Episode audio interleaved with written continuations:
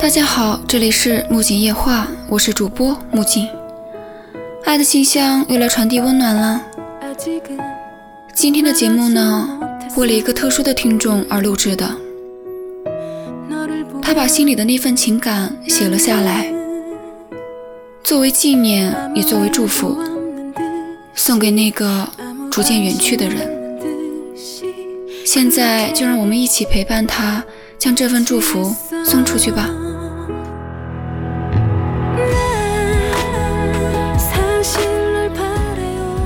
写给高中三年我喜欢着的少年，从来没想过会用这种方式给你写一封信。恰巧朋友在做电台，听到别人的故事，竟也想着在万分之一不到的几率里，期待着这封信能被你听到。在未见过你之前，就听说过很多次你的名字。听过你和一个女生的故事，听过你是一个理科学霸的事实。可能这么多次的铺垫，让我在高中和你同校后想遇见你。在一次考试中，我碰到了你，就好像已经认识了你很久一样。我喜欢上了你，虽然我从来不觉得一见钟情让人幸福，虽然我们只是互相知道名字的校友关系。但我就是觉得喜欢上了你。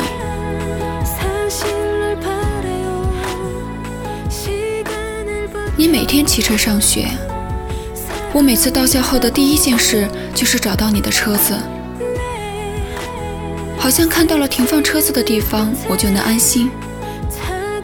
走在路上，看到和你一样的车时，就会不由得走神。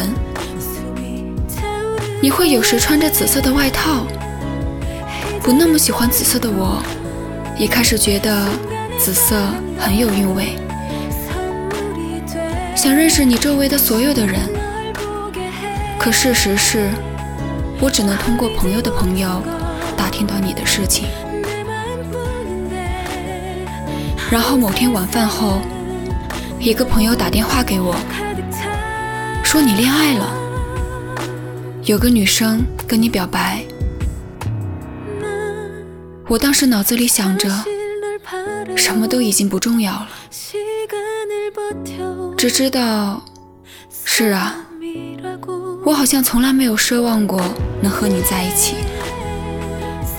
我一直都觉得，我喜欢你就已经很好。到了高二，开学的前几天，我都没见过你的车子。我很慌，不知道是为什么。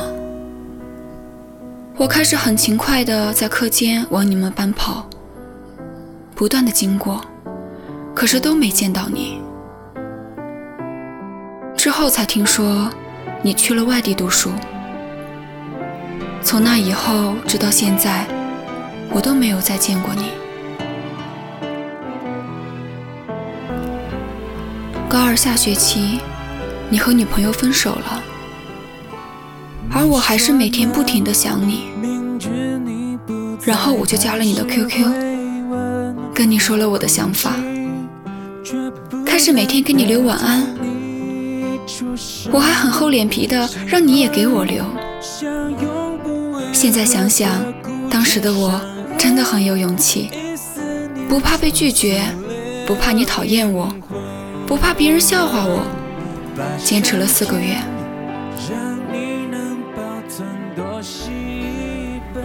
每天偷偷摸摸的用妈妈的手机给你留言，整个白天都在想着要给你留言，好激动。我们几乎没聊过天，但却持续着留言。后来某天看到了一篇文章，名字叫《我再也等不到你了》。少年看了之后特别难受，就跟你说了这句话，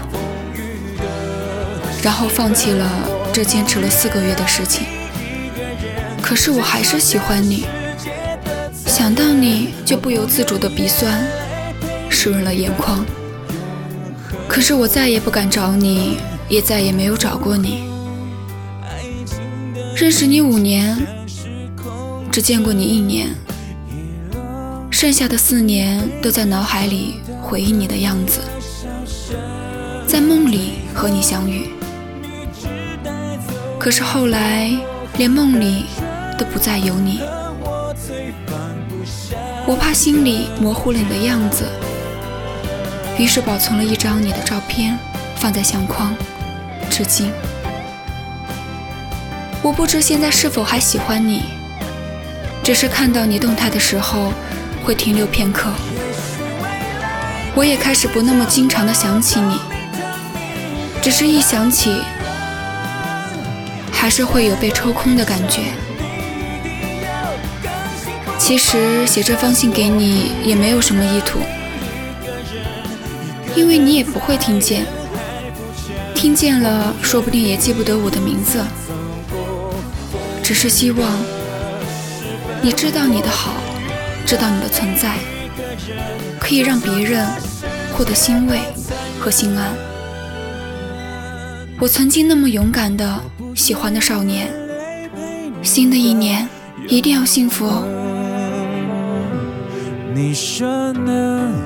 明知你不在，还是会问，只因习惯你。满足的眼神，只是我最后一个奢求的可能，只求你有快乐人生，只求你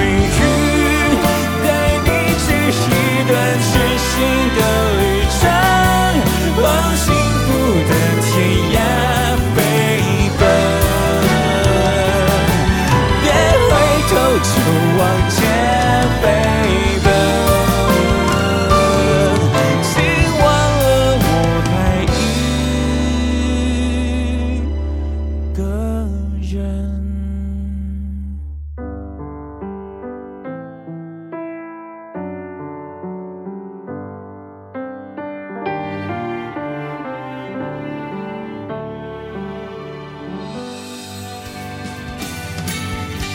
屋顶的天空是我们的，放学后夕阳也都会是我们的，不会再让步更多祝福送完了，在这里就称他为橙子吧，因为和他聊天的时候，我正好在吃着橙子。当橙子再把这封信发给我时，我问他要不要署名。他回了句：“不用了，没事儿。”当时我似乎可以理解那份心情。每个人都有些秘密，只属于自己，也没必要让别人知道。我们可能都曾经因为一个人喜欢上了一个歌手，因为一个人而爱上了一首歌，原因简单到因为他喜欢。我还记得有个人曾经和我说过：“你总会遇到那么一个人，可以让你放弃自己喜欢的事情，为了他，你可以接受自己不喜欢的事情。”爱情真的可以这么伟大吗？也许吧。平凡而快乐，谁说不伟大呢？正好赶上了情人节，希望橙子听到这期节目。可以把这份回忆放在心里。我相信，在以后的日子里，他一定可以遇到一个像他在乎那个男生一样在乎他的人。一定要幸福哦！本期节目结束了，我也希望此时听节目的你们都可以早些找到那个可以陪伴自己的人。一辈子啊，学业、事业都要忙，但能找到一个。在你累的时候，可以无条件依靠的人，一样很重要。伤心的都忘记吧，从头到脚趾都快乐起来。感谢你们的收听，我们下期节目再见。那